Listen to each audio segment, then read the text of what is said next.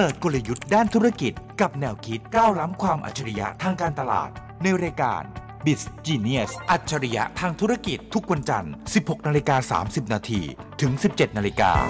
ดำเนินรายการโดย ผู้ช่วยศาสตราจารย์ ดรเอก พัทรธนกุล และมนชัย วงกิติไกรวัน สวัสดีครับ คุณผู้ชมคุณผู้ฟัง นี่คือรายการ b u s Genius รายการที่พาคุณผู้ชมไปฟังกลยุทธ์ในการทำธุรกิจและแนวคิดด้านการตลาดครับ เจอกันเป็นประจำทุกวันจันทร์4โมงครึ่งที่นี่วิทยุจุฬาติดตามคอนเทนต์ที่น่าสนใจได้จากผู้ช่วยศาสตราจารย์ดรเอกพัทรธนกุลหัวหน้าภาควิชาการตลาด คณะพาณิชยศาสตร์และการบัญชีจุฬาลงกรณ์มหาวิทยาลัย และผมเล็กมนชัยวงกิติไกรวัน ผู้ประกาศข่าวจากทีเดนช่อง 16 และ bizclass.com อาจารย์ครับวันนี้เราผ่านพ้นอาจจะจะบอกว่าโควิดไม่มีแล้วก็ไม่ใช่ เราผ่านพ้นยุควิกฤตของโควิดมา คุณเด็กใช้คำดีนะเราผ่านพ้นยุควิกฤตของโควิดใช่แต่เพไม่ได้ราะผ่านโควิดไม่ได้หายไปไหนนี่ครับผ่านพ้นยุควิกฤตของของโควิดโควิด มาสู่วิถีชีวิตใหม่ครับที่มีวิกฤตของไข้หวัดใหญ่ แล้วก็วิกฤตของ dengue fever รวมถึงฝีดาดวานอนอ่าฝีดาดฝีดาดลิลิงงอุ้ยตายแล้วเออน่ากลัวจังเลยอาจารย์เอ่อมีโรคมีโรคใหม่ๆ กับโรคเก่าๆที่ดุดุขึ้นห้าครับแต่อย่างไรก็ดีมันก็ไม่รุนแรงไม่เหมือนกับเคยเจอความรุนแรงสุดๆไปเลยมาแล้วอะก็เลยครั้งนี้ กลายเป็นว่ามีคนบอกประเด็นนี้เหมือนกันว่าจะอันตรายนะ เพราะว่าเราอะจะรู้สึกว่าตัวเองอะคือเราอาจจะคิดว่าจะมีคนที่ป้องกันตัวเองมากขึ้นเพราะว่าหลังจากที่แบบหัดหัดใช้หน้ากากก็จะใช้หน้ากากต่อไปอย่างเงี้ยแต่ว่าอีกกลุ่มหนึ่งก็จะบอกว่าไม่แน่นะจะเจอว่าคนจำนวนมากเนี่ยดูแลอะไรที่จริงๆแล้วควรจะดูแลมากกว่านี้น้อยลงห้าคือเขาจะว่าอ๋อมันเคยรุนแรงกว่านี้ตอนนี้อ๋อมีเอ่อ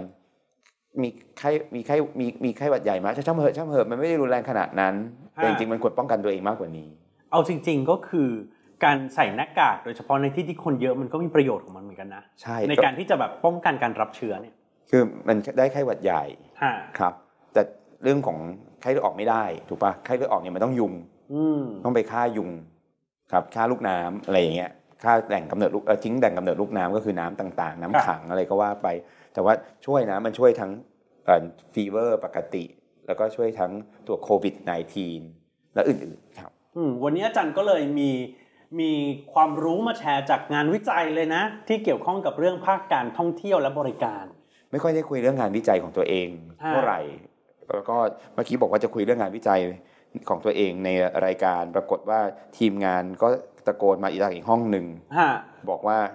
มีเวลาทำวิจัยกับเขาด้วยเหรอ โอ้นั่นสิอาจารย์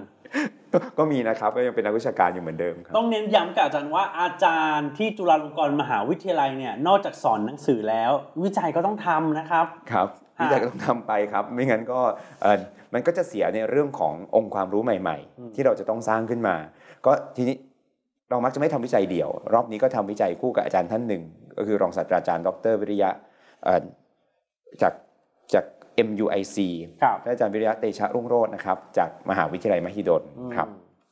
ในงานวิจัยนี้หัวข้อมันชื่อว่าอะไรอาจารหัวย์ข้อมันยาวมากเลยนะคุณเล็ก responding to an unprecedented shock elucidating how 113 DMOs changed the marketing communications on Twitter during the COVID-19 crisis อันนี้ชื่องานวิจัยหรือว่าเอ่อพิธีเปิดที่มีผู้หลักผู้ใหญ่ไปเป็นประธาน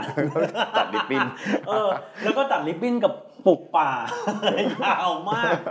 แต่ชื่องานวิจัยก็จะประมาณเนี้ยแต่ว่าเอามาย่อยในรายการวิทยุก็จะไม่พูดแบบนี้อ่าย่อยในรายการวิทยุจะพูดแค่ว่าช่วงโควิด -19 น่ะองค์กรการท่องเที่ยวต่างๆ ทั่วโลก สื่อสารกันยังไงอ๋อฮะครับ ไม่เหมือนกันเหรออาจารย์แค่นี้แค่นี้แหละอืมก่อนกับหลังมันสื่อสารต่างกันเหรอฮะก็มันไปเที่ยวไม่ได้ คุณเอ็กเคยสงสัยเรื่องนี้ไหมคือ เวลาคนคนมันขายของไม่ได้คือองค์กรการท่องเที่ยวเช่นการท่องเที่ยวแห่งประเทศไทยการท่องเที่ยวสิงคโปร์การท่องเที่ยวฮ่องกงคือก็มันปิดประเทศมันล็อกดาวน์คนก็ไม่เดินทางกัน เครื่องบินก็ไม่ให้บินคำถามคือสื่อสารกันยังไงอืมเพราะตัวเองเนี่ยมีหน้าที่สื่อสารให้เกิดการตลาดท่องเที่ยว แต่มันสื่อสารไปก็จะไม่มีคนมาท่องเที่ยวอืม เออคำถามคือสื่อสารยังไง เราก็เลยสงสัยเมื่อสงสัยก็ต้องทำวิจัยต่อครับครับมาบอกว่าททททำแบบนี้ การท่องเที่ยวสิงคโปร์ทำแบบนี้ การท่องเที่ยวฮ่องกงทำแบบนี้ การท่องเที่ยวเอสโตเนียทำแบบนี้ การท่องเที่ยวญี่ปุ่นทำแบบนี้ ไม่จบฮะเราก็เลยบอกว่าถ้าต้องมายกยกทีละอ่านไม่ไหวเรารวบรวมเลยแล้วกัน113หน่วยงานการท่องเที่ยวของโลก ทั้งโลกทั้งโลกฮะ รวบรวมข้อมูล แล้วบังเอิญมันมีข้อมูลที่เราเข้าถึงได้แล้วใช้ระบบในการเข้าไปจับข้อมูลได้เนี่ยแพลตฟอร์มอื่นมันจะทำยากเพราะมันกั้นคืออยู่ดีไปเอาข้อมูลข้อความอะไรเงี้ยไม่ได้ แต่ในเรื่องของการศึกษาเนี่ยทวิตเตอร์เขาเปิดให้อืมดังนั้นเนี่ยเราสามารถกระโดดเข้าไปดึงข้อมูลของ Twitter เนี่ยขึ้นมาดูได้หมดเลย แล้วก็เอามาวิเคราะห์ให้ดูว่าพูดเรื่องอะไรเยอะ พูดน้อยหรือพูดเยอะ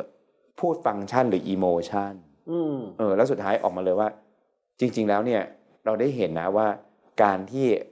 อยู่ในช่วงที่แม้จะขายท่องเที่ยวไม่ได้เลย หน่วยงานท่องเที่ยวหลายประเทศยังสื่อสารได้ดีมากฮะอาจจะมีตัวอย่างไหมครับ เพราะว่า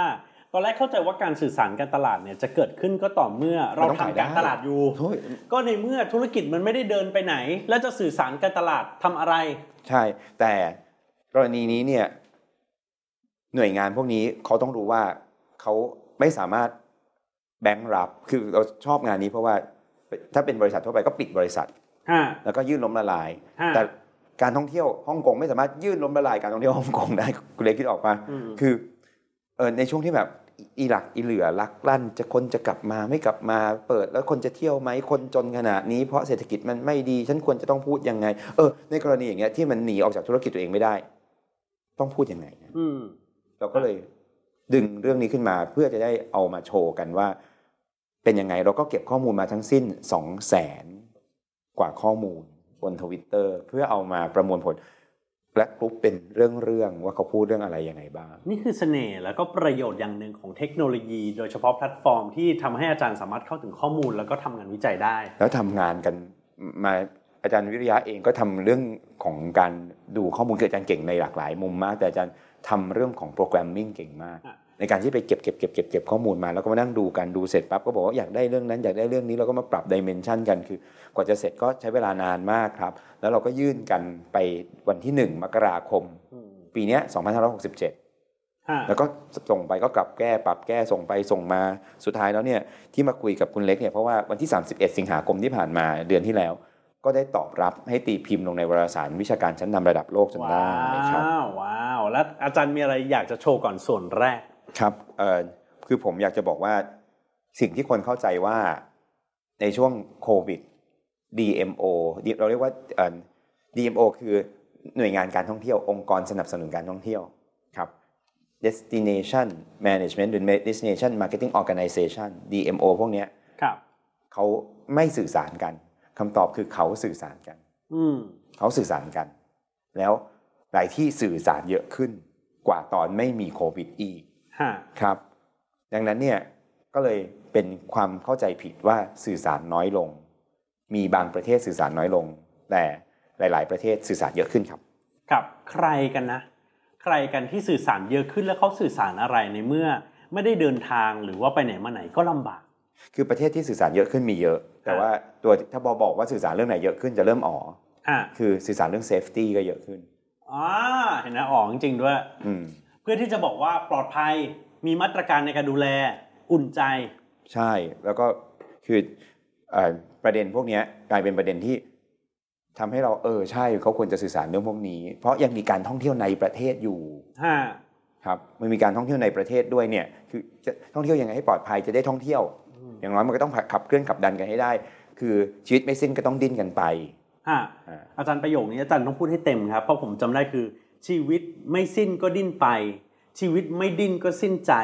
อันนี้มาจากสติกเกอร์หลังรถสิบล้อเลยครับเออแล้วผมจำเลย แล้วก็เคยเจอป้าข้างบ้านเขาเขียนคำนี้ไว้หลังบ้านเออชัดเจนก็คืออาจารย์จำยุคหนึ่งได้ไหมที่เราเรียกคำว่า staycation ได้ไหมฮะครับ นั่นก็คือการสื่อสารสำหรับการท่องเที่ยวในประเทศ เดินทางออกต่างประเทศไม่ได้อยู่ในประเทศก่อน แล้ว staycation กันแบบกระหน่ำเลยแล้วคนก็ไปรีวิวกันว่าไปเที่ยวโรงแรม 5 ดาวในราคาที่ไม่น่าจะเป็นไปได้ก็เป็นไปได้มาแล้วอืมฮะคือ ผมก็ไปเยอะมากคุณเล็กก็คงได้ไปพอสมควรแต่ผมอะเป็นคนสอนการตลาดบริการ ผมก็เลยให้ความสำคัญกับเรื่องที่จะไปสเต y c a t i o n พอสมควรเอ่อเมื่อกี้คุณเล็กทิ้งคำถามไหมว่ายกตัวอย่างประเทศหน่อยว่าประเทศไหนที่ พูดเยอะขึ้นฮะไม่ได้พูดเยอะขึ้นอย่างเดียวนะ เราแบ่งเป็นประเทศอย่างนี้ ประเทศที่พูดคือสื่อสารเยอะขึ้นยังไม่พอยัง engage เยอะขึ้นด้วยครับคือใครมาตอบใครมาถามอะไรตอบใครมาถามอะไรตอบอ๋ออ่าก็อีกแบบหนึ่งคือ ไม่ได้สื่อสารเยอะขนาดนั้นคือไม่ได้โพสต์เอ่อทวีตอะไรเยอะขนาดนั้น แต่ถ้ามีใครมาถามเลยจะตอบฮะจะตอบ อันนี้ก็จะเป็นแบบเราเรียกเป็นกลุ่มแรกคือกลุ่มที่ ขึ้นทั้งสองอย่าง คือตอบเยอะขึ้นสื่อสารเยอะขึ้น เราเรียกกลุ่มนี้ว่ากลุ่ม elevate ฮะเยอะนะ คือนอร์เวย์นี่คือสุดทางเลย ว้าวหมายถึงในทางในทางที่เยอะขึ้น ใช่คุยเยอะขึ้นตอบตอบทั้งตอบเยอะขึ้น คุยเยอะขึ้น โปรตุเกสครับ คุยเยอะขึ้น ตอบเยอะขึ้นครับ และอียิปต์เอออียิปต์มายังไงอ่าอียิปต์ก็คุยเยอะขึ้นตอบเยอะขึ้น เอ๊ะแปลว่าทำเยอะขึ้นนะฮะ คือเราดูทั้งทั้งทั้งพูดโพสต์เอง หรือทวีตเอง แล้วตอบในทวีตด้วย เออ นิวซีแลนด์ครับครับ ฟินแลนด์ เราพบเลยว่าฝั่งสแกนดิเนเวียเนี่ย พูดเยอะขึ้นตอบเยอะขึ้น ครับ คือสู้เต็มที่เอ่อถ้าเป็นคู่แข่งเรา ใกล้ๆบ้านเรา อินโดนีเซียและฟิลิปปินส์อ๋อก็พูดเยอะขึ้นและตอบเยอะขึ้นเช่นกันอ๋อเพื่อที่จะกระตุ้นกับการท่องเที่ยวในประเทศเขาเอง ใช่ครับครับแล้วก็เอ่อ บางทีเราจะพบว่าไม่ใช่แค่กระตุ้นการท่องเที่ยวในประเทศเขาเอง ไปพูดถึงเรื่องของการการคิดถึงฮะระลึกถึง คือเป็นการหยอดเอาไว้ก่อนถึงเวลาเปิดประเทศปั๊บจะได้มาอ๋ออย่าลืมฉัน อย่าลืมกันเอออย่าลืมฉันนะว่าเธอเคยมาตรงนี้แล้วมีโมเมนต์ดีๆ แบบนี้ พอโควิดไม่อยู่เราเจอกันนะ คนที่ไม่ได้คนที่อยู่บ้านเยอะๆขึ้น มีกิจกรรมนอกบ้านน้อยลงเพราะเกิดโควิด ก็จะใช้ชีวิตบนออนไลน์มากขึ้นก็ก็ถือโอกาสนี้ในการไปหยอดเอาไว้ว่า เมื่อเปิดแล้วอย่าลืมมานะฮะอ่าอย่างนี้หรือบางทีไม่เคยมาเลย อาจจะไม่คิดถึงระลึกถึง แต่ไปเหมือนหยอดไว้เป็นน้ำจิ้มว่าเนี่ยสวยนะ และหลังจากเกิดโควิดขึ้นมานี่คนไม่ค่อยมาเที่ยวเพราะฉะนั้นเนี่ยทรัพยากรมันกลับมาเยอะมากเลยนะอ๋อเหมือนมีอยู่ช่วงหนึ่งที่มีคนแชร์ว่า ทะเลที่ภาคใต้ของเราตอนที่นักท่องเที่ยวน้อยๆเนี่ยอุ้ยสวยมากเลยสวยงามธรรมชาติดูแลตัวเองอะไรก็ว่ากันไปครับ ก็เป็นเช่นนั้น กับกับอีกกลุ่มหนึ่งที่พูดน้อยลงคือทวิตอะไรเองอะน้อยลงใช่ แต่ถ้าใครถามตอบตอบ แล้วก็คุยกับเขาเยอะ คุยกับเขาอ่าเยอะๆครับ อันนี้เราเรียกว่ากลุ่มที่ไม่ใช่เป็นกลุ่ม elevate คือเพิ่มทุกสิ่งทุกอย่างแต่เป็นกลุ่ม engage อ่าอ่ากลุ่ม engage คือเฮ้ย ฉันยังตอบอยู่นะ ฉันยังคุยอยู่นะ ฉันยังเป็นเพื่อน ฉันไม่หนีไปไหนนะ ถึงแม้ว่าจะเป็นช่วงโควิดก็ตาม ประเทศญี่ปุ่นฮะเขาก็หนัก แล้วเขาก็มีมุมมุมมุมจะจะหนักจะหนักในเรื่องของโควิด จะไปกระทบเขาอย่างไรก็ตาม แต่ด้วยมิตรจิตมิตรใจญี่ปุ่นอะเนาะฮะก็ยัง engage อยู่ ญี่ปุ่นเนี่ยเป็นประเทศหนึ่งที่หยิบตัวอย่างเรื่องการตลาดที่มีความเฉพาะตัวได้ไม่รู้จบ แล้วก็เรื่องภาคการบริการเขาเนี่ยก็สู้ตายเหมือนกัน อินเดียฮะแคนาดา ศรีลังกาอ๋อฮะครับ คือประเทศในกลุ่มนี้ คือกลุ่มที่เราเรียกว่า engage ฮะครับ เมื่อสักครู่อาจารย์อธิบายไปสองสองกลุ่มแล้วนะ กลุ่มแรกพูดเยอะตอบเยอะ อันที่สองก็คืออาจจะพูดไม่ได้เยอะเท่า แต่หนักหนักๆเน้นเน้นๆตอบเยอะแล้วก็ให้ข้อมูลเยอะครับกลุ่มถัดไปเราเรียกกลุ่ม disseminate ฮะครับกระจายข้อมูลกระจายข้อมูลกระจายข้อมูล แต่ถามอะไรมาก็ตอบน้อยลงอ๋อฮะฮะครับ ทำอะไรมาก็ตอบน้อยลง แต่ว่าชอบกระจายข้อมูลมีทวิตมากขึ้นมีทวิตมากขึ้น ก็มีกลุ่มนี้ด้วยนะครับอ่ากลุ่มกาตาร์ครับมาเลเซีย เม็กซิโกครับ แล้วก็ฮังการีอืมครับก็จะเป็นอีกกลุ่มหนึ่งอันนี้ก็แต่ว่ากลุ่มเนี้ยจะเป็นกลุ่มที่มีน้อยสุดครับครับ เป็นกลุ่มอันนี้แปลก อันนี้เราเรามองว่าก็แบบแปลกคือพูดเยอะขึ้นพูดเยอะขึ้นแต่เวลาใครถามมาก็จะตอบน้อยลงฮะอืม ก็เลยมีเป็นแต่มีก็เลยมีน้อยนะครับ แต่ว่ามีด้วยนะครับกลุ่ม disseminate กลุ่มที่เยอะสุดเลยนะครับ ที่เราพบคือกลุ่ม degrade ครับพูดก็น้อย ตอบก็น้อยท้อแท้ท้ออาจจะท้อแท้ท้อแท้กุ้มใจสับสน งงงงอ่าเช่น บราซิล ครับ สเปน แกมเบีย กวมครับฮ่องกงครับ แล้วก็เอ่อ ไทยแลนด์เอาประเทศไทยด้วยเหรอใช่ เลยทำให้นึกตามเหมือนกันว่าเออณตอนนั้นช่วงสามปีที่ผ่านมาเนี่ยภาคการท่องเที่ยวเราคงจะง้อยหงอยจริงครับๆนะอาจารย์ ก็เป็นเช่นนั้นเองคือตัวเลขนะคุณเล็กจากเดิมปี 2019 เนี่ยฮะเอาแค่คนต่างประเทศที่จะเข้าเมืองไทย ที่เข้ามาที่เข้ามาในเมืองไทย มาเที่ยว 40 ล้านคนครั้งครับ เป็นตัวเลขสูงสุดอย่างมหัศจรรย์เราไม่เคยได้ ย้อนหลังไปประมาณ 10 กว่าปีที่แล้วยัง 10 ล้านคนครั้งอยู่เลยททททำยังไงไม่รู้ขึ้นมา 40 ล้านคนครั้ง อาจารย์อย่าว่าอะไรเลยครับกระทรวงการท่องเที่ยวและกีฬาเดิมยังเคยไม่เคยโดดเด่นเท่านี้มาก่อนครับ มาวันนี้ดูเป็นกระทรวงหลักและดูดีเชียวใช่แล้วก็มากกว่านั้นเนี่ยเอ่อมันเติบโตขึ้นเรื่อยๆอย่างก้าวกระโดด แต่พอเข้าโควิดสิคุณเล็กครับมันเหลือ4 0 0 0 0 0คนครั้งฮะ จาก 40 ล้านลง4 0 0 0 0 0 แปลว่าโรงแรมเราสมมติเราเปิดโรงแรมร้อยห้อง จะมีคนพักห้องเดียวจากเดิมเต็มร้อยห้องอะมีมีเปิดร้อยห้องมีคนพักเต็มร้อยห้องอะฮะช่วงโควิดคือเหลือพักคนเดียวเพราะ4 0 0 0 0 0เนี่ยร้อยเท่าคือ40ล้านอืมแล้วมันมันอยู่กันยังไง มันบริการกันยังไง ทั้งโรงแรมมีอยู่คนเดียวอืมห้องเดียว อยู่ไม่ได้ไงถึงล้มหายตายจากกันมหาศาลช่วงนั้นก็เป็นช่วงที่อย่างที่คุณเล็กบอกมันดีเพรสมาก ในธุรกิจท่องเที่ยวก็จะมีหลาย ๆ DMO ที่ ลดการโปรโมทแล้วก็ลดการต่อลงอ่าซึ่งเราพบเลยว่า พอหลังจากโควิดเกิดขึ้นปั๊บเนี่ยก็จะมีกลุ่มที่มีความแตกต่างหลากหลายแบบนี้ แต่สิ่งสำคัญขอย้ำอีกครั้งหนึ่งคือ เราเรียนรู้เลยว่ามีกลุ่มที่พูดเยอะขึ้นและตอบเยอะขึ้น แล้วทำการตลาดดีๆ ในช่วงนั้นด้วย เราสามารถจะกระโดดไปดูได้ว่าเออคู่แข่งมันอารมณ์ประมาณไหนยังไง ฮะก็หลักๆที่อาจารย์บอกก็จะเป็นกลุ่มสแกนดิเนเวียนนะครับ แล้วก็อ่าใช่ใช่ใช่วันข้างหน้าถ้าเกิดเกิดวิกฤต หรือมีอะไรบางอย่างที่ท้าทายขึ้นมาอีกเราก็จะได้ดูตัวอย่างที่ดีจากเขา แล้วก็จะได้ทำกันอย่างต่อเนื่องด้วย ใช่ครับ ทีนี้ประเด็นไหนที่พูดเยอะขึ้น นั่นน่ะสิอาจารย์ครับ ประเด็นที่พูดเยอะขึ้นคือ ประเด็นในเรื่องของเมืองฮะ culture ฮะคือ ผมว่า เมืองเนี่ยก็คือเมืองเมือง culture เนี่ยมันแสดงเมืองเนี่ยมันแสดงถึงความมีสัญลักษณ์ แล้วก็มีเอ่อคนทวินหานู่นนั่นนี่ก็เลยโชว์ว่าเมืองไหนเป็นเมืองไหนเมืองนี้เมืองนั้นก็ว่ากันไปครับแต่ว่าอย่าลืมว่ามีประเด็น culture culture เนี่ยมันไม่จำเป็นต้องมาถึงจะเจออืม culture เนี่ยมันเป็นของที่ส่งออกไปปั๊บแล้วก็สามารถที่จะทำให้เกิดการทำธุรกิจอื่น ๆ ได้นอกประเทศมีหลายมีหลายเอ่อ DMO เลยนะ ที่เปลี่ยนตัวเองจากมุมมองของตัวเองจะขาย ขายท่องเที่ยวไปครับขาย culture แทนฮะครับงั้นสินค้าพอพอส่ง culture ออกไปว่าอ๋อ culture เกาหลี culture เกาหลีดีจังเลย ชอบ culture เกาหลี ก็เดินไปซื้ออาหารเกาหลี เข้าเข้าซูเปอร์มาร์เก็ตเกาหลีฟังเพลงเกาหลีอืมเต้นแบบเกาหลี โดยที่ไม่ต้องไปที่ประเทศเกาหลี ศิลปินเกาหลีมาเปิดแสดงไม่ได้ ไม่เป็นไร ดูไลฟ์ศิลปินดูแลเกาหลีจ่ายเงินอ่าออนไลน์ได้ด้วย แปลว่า เขาเปลี่ยนตัวเองจากการขายเรื่องของท่องเที่ยวมาขาย culture ได้ด้วย นี่ก็คือสิ่งที่เราเห็นอีกหนึ่งประเด็นแล้วก็น่าสนใจ เราดูไม่ได้ดูแค่ประเทศไหนพูดเยอะขึ้นทวิตเยอะขึ้น เราดูด้วยว่าเขาสนใจเรื่องไหนฮะครับแล้วก็เห็นว่า เออ มันจะมีเรื่องทาวเรื่องเมาเช่น เรื่องอะไรก็ตาม แต่มันมีประเด็นหนึ่งกระโดดขึ้นมาเลยคือ culture อันนี้ดีเชียวฮะแล้วทำให้เรานึกถึงสิ่งที่แหมเราจะไม่ไม่เชิงใช้คำว่า copy เอาเอาไปเป็นประโยชน์ของเราได้ ไม่ว่าจะเป็นทั้ง มวยไทยอาหารไทยภาษาไทยหรืออะไรที่ที่เราน่าจะส่งออกไปได้เหมือนกันและมีศักยภาพ อืม แล้วก็มีการพูดถึงอิโมชันเยอะ เพราะว่าครับอิโมชันมันจับต้องไม่ได้แต่อิโมชันคือคนก็มีประเด็นปัญหาเรื่องของเออความเดือดร้อนใจโควิดใช่ไหมครับ เพราะฉะนั้นเนี่ยเขาก็เลยใช้อิโมชันสำคัญที่เอามาอย่างเต็มที่เลยเนี่ยก็คือคืออิโมชันอย่างที่หนึ่งคือ positive เป็นบวก แต่เป็นบวกด้านไหนที่สำคัญเนี่ยเขาเน้นเรื่อง joy กับ trust อ๋อฮะครับคือไปท่องเที่ยวมันต้องมีความสุขสนุกสนานคือ joy อยู่แล้ว แต่เขาจะใส่ trust ลงไปเรื่อย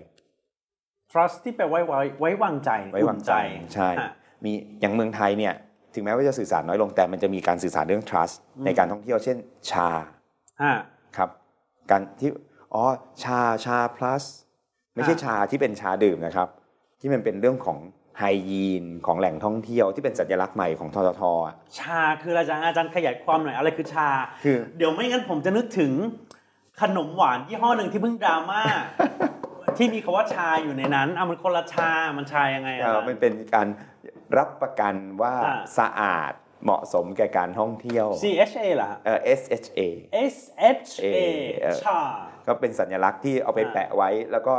ถ้าสมมติว่าเห็นสัญลักษณ์นี้ให้สบายใจได้ว่า ผ่านห้าการตรวจสอบจากการท่องเที่ยวแห่งประเทศไทย และหน่วยงานพันธมิตรว่าอ๋อเขามีการป้องกันโควิดเขามีแอลสเปรย์แอลกอฮอล์ฮะเขาสมัยนั้นมันต้องมีไอ้ที่กั้นอะไรอย่างเงี้ยเนาะไอ้ที่กั้นเขามีสัดส่วนเขามีใช้เขาให้คนเข้าไปได้ไม่มากเกินเกินไป มีระบบระบายอากาศที่ดีอะไรอย่างเงี้ยคือถ้าสุดท้ายจะต้องเข้าร้านอาหารสักร้านหนึ่งเข้าร้านนี้ มีสัญลักษณ์ชา ชาเกิดขึ้น ไม่ใช่วันดีคืนดีมีคนบ้าๆบอๆไปฟ้องเอง แล้วบอกว่าฉันขายชาอยู่ เธอใช้ชาได้ยังไงแล้วก็มันก็เกิดพอทำแล้วระดับหนึ่งก็ทำได้ดีขึ้นอีกก็เป็นชา plus อะไรอย่างเงี้ยแต่ครับนี่คืครัอบตัวอย่างเฉยๆแต่ประเด็นคือ สมัยก่อนก็ไม่ได้คุยกันเรื่องพวกนี้ คือจะเน้นเรื่อง joy เรื่อง beauty คือความสวยงามความสนุก ความ colorfulีสีสันครับความเท่ความลับ secret อะไรอย่างเงี้ยแต่ว่าให้มันตั้ง มาเที่ยวเถอะมันน่าเชื่อมั่นเชื่อถือคนท่องเที่ยวไม่ค่อยพูดกันนะคุณเล็กครับคือถ้าเป็นองค์กรขายอย่างอื่นเนี่ยอย่างเช่นขายอิเล็กทรอนิกส์เนี่ยน่าเชื่อมั่นเชื่อถือ ขายปูน ขายอุปกรณ์ก่อสร้างเออน่าเชื่อมั่นเชื่อถืออย่างเงี้ยขายแบงก์อย่างเงี้ยขายความน่าเชื่อมั่นเชื่อถือ แต่ให้ชาวการท่องเที่ยวมาบอกว่า เราน่าเชื่อมั่นเชื่อถือน่าไปเที่ยวจังเลยประเทศนี้ประเทศนี้มันน่าเชื่อมั่นเชื่อถือไม่มีไปเที่ยวเพราะสนุกฮะ ไปเที่ยวเพราะสีสันไปเที่ยวเพราะไลฟ์ลี่อย่างเงี้ยเออแต่รอบเนี้ยสิ่งที่พูดเยอะมากคือ trust มาเที่ยวแล้วพนักงานเราปลอดโควิด อ่าอ่ามาเที่ยวแล้วว่ามีอะไรรับรองที่พักอ่าเราปลอดภัยแล้วฆ่าเชื้อโรคแบรนด์บางแบรนด์อะไม่เคยถูกเอามาใช้ก็ถูกเอามาใช้ในการท่องเที่ยวเฉยเลยฮะเช่น รับรองโดย Dettol อ๋อเหรอฮะใช่ลงเอ่อ transportation ก็คือการขนส่งฮะในรถแท็กซี่หลาย ๆ เมือง รับรองโดย Dettolโอ้ยนี่ดีจังเลยอาจารย์ อะคุณเล็กอ๋ออ๋อฮะเลยไหมที่สมัยก่อนเนี่ยเราไม่เคยมี message แบบนี้นะอ่าฮะรถคันนี้รับรองโดย Dettol รับรองเพื่อเออผมก็อยากให้ได้ตอรับรองผมเหมือนกันว่าผมปลอดเชื้อ แล้วก็ผมอยากให้ออยเนี่ยรับรองผมเหมือนกันว่าผมกินได้อ๋ออาย่อยอย่างเงี้ยเหรอนี่คือ joy and trust ครับเออเพราะฉะนั้นเนี่ยก็เลยกลายเป็นว่าเออเราเริ่มมีเมสเซจใหม่ ๆ แล้วมีแบรนด์ใหม่ ๆ ที่ถูกสามารถเอามาเล่นได้ครับ ก็ เนื้อหาอย่างอื่นมีอีกเยอะแยะมากมายแล้วลงรายละเอียดมากคุณเล็กแต่กำลังบอกว่า เราเอามาปรับใช้กับเรื่องของการสื่อสารในยุคคริสิสในหลายครั้งเนี่ยคริสิสทำให้เราไม่อยากสื่อสาร แต่ว่าจากการศึกษาครั้งนี้มันชี้ว่าในยุคคริสิสสามารถเลือกสื่อสารและสามารถสื่อสารได้เพิ่มเติมเพราะคนอื่นไม่สื่อสารคุณเล็ก เมื่อคนอื่นไม่สื่อสารแล้วเราสื่อสารน่ะเราจะใช้เงินน้อยกว่าในการสร้างความโดดเด่นอ๋อฮะเอออันนี้ดีฮะครับ งั้นเราจะเห็นว่าสแกนดิเนเวียนก็เรียนตามตรงว่าในช่วงที่ผ่านมาในแง่ของ practitioner คือคนที่ทำในเรื่องของการท่องเที่ยวโดยตรง ไม่รู้เป็นอะไรทำไมช่วงที่ผ่านมา มันเห็นโฆษณาประชาสัมพันธ์แล้วรู้สึกชื่นชมประเทศสแกนดิเนเวียแล้วอยากไปเที่ยว เอ๊ะทำไมเรื่องของแสงเหนือมันเข้ามาเยอะแยะนู่นนั่นนี่อ๋ออยากไปเดนมงอยากไปเดนมาร์กอ๋อ ในช่วงที่คนอื่นเขาไม่สื่อสารกันน่ะ เธอเลือกที่จะสื่อสารและเธอเลือกที่จะ engage คือพูดคุยเยอะมากเลยเนี่ยคุณเล็กตั้งข้อสังเกตได้ดีมากทำให้เรารู้สึกว่าเขาโดดเด่นขึ้นมาในเดิมจากเดิมประเทศสแกนดิเนเวียนไม่ค่อยอยู่ในหัวของคนในการท่องเที่ยวเท่าไหร่กับครับ ดังนั้นถ้าเกิดใครบอกว่าโอ้ยช่วงนี้ขายของไม่ดีช่วงนี้เศรษฐกิจไม่ดีช่วงนี้ตลาดไม่ดีร้านค้าที่เป็นแบบเดียวกับเรามันเขาก็บ่นเขาก็เงียบกันหมดทำไมไม่ใช่โอกาสนี้ล่ะทำตัวเองให้โดดเด่นขึ้นใช่มาใช่ใช่เพราะฉะนั้นเนี่ย จากจากเดิมที่เราคุยกันระดับประเทศเนี่ยครับเราสามารถเอาแนวคิดและวิธีคิดและสายตาที่เขามอง มาลองใช้กับธุรกิจของเราได้แม้เราจะเป็น SME ก็ตามอ่าครับก็หวังว่าทุกท่านจะได้คำตอบแล้วก็ได้เคล็ดลับพอสมควรนะครับจากเรื่องนี้ แล้วก็เดี๋ยวในรายการของเราถ้าถ้าได้ลิงก์มาเรียบร้อย ก็จะเอ่อให้ทีมงานจากวิทยุจุฬาใส่ลิงก์ของ paper เนี้ยครับอ๋อฮะเข้าไปอยู่ในคลิปวิดีโอ ด้วยอาจจะอยู่ในแคปชั่นของท่าน ท่านก็คลิกเข้าไปแล้วก็อ่านรายละเอียดแต่ต้องขออภัยนิดนึงตอนที่เล่าอะเล่าเป็นเรื่องสนุกสนุกย่อยมาแล้ว แต่ตอนท่านอ่านท่านจะตกใจกับกราฟกับเลข กับคำกับอะไรเยอะแยะเต็มไปหมดในแล้วโลก็กขภาองษาวิชาทางการสถิติเต็มไปหมดเลยใช่ครับเอ่อแล้วก็เมื่อกี้ลืมบอกไปอันหนึ่งคือชื่อของ journal ฮะเพราะว่าท่านจะได้เอ่อเห็นว่าอยู่ใน journal ไหนอย่างไรนะครับเอ่อ journal นี้ชื่อ journal of เอ่อ destination marketing and management ซึ่งเป็น top 10 journal ทางด้านของธุรกิจท่องเที่ยวของโลกนี้ครับเพราะฉะนั้นก็เอ่อลองไปอ่านดูน่าจะสนุกดีครับครับนี่ก็คือรายการ b u s i n e s s วันนี้ขอบพระคุณคุณผู้ชมคุณผู้ฟังทุกท่านที่ติดตามนะครับ อาจารย์เอกผมพร้อมทีมงานเราไปก่อน สวัสดีสวัสคดีรับครับ เปิดกลยุทธ์ด้านธุรกิจกับแนวคิดก้าวล้ำความอัจฉริยะทางการตลาด ในรายการ b i z Genius อัจฉริยะทางธุรกิจทุกวันจันทร์ 16 นาฬิกา 30 นาทีถึง 17 นาฬิกาดำเนินรายการโดย ผู้ช่วยศาสตราจารย์ ดรเอก พัทรรัตนกุล และมนชัย วงศ์กิติไกรวัน